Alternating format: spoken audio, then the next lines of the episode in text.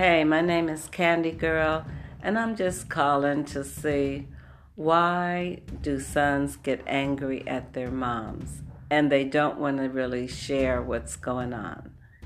You know, you had them, you raised them, did the best you could for them. They get grown, and then they don't want to speak to you. That is so frustrating. I am so angry right now.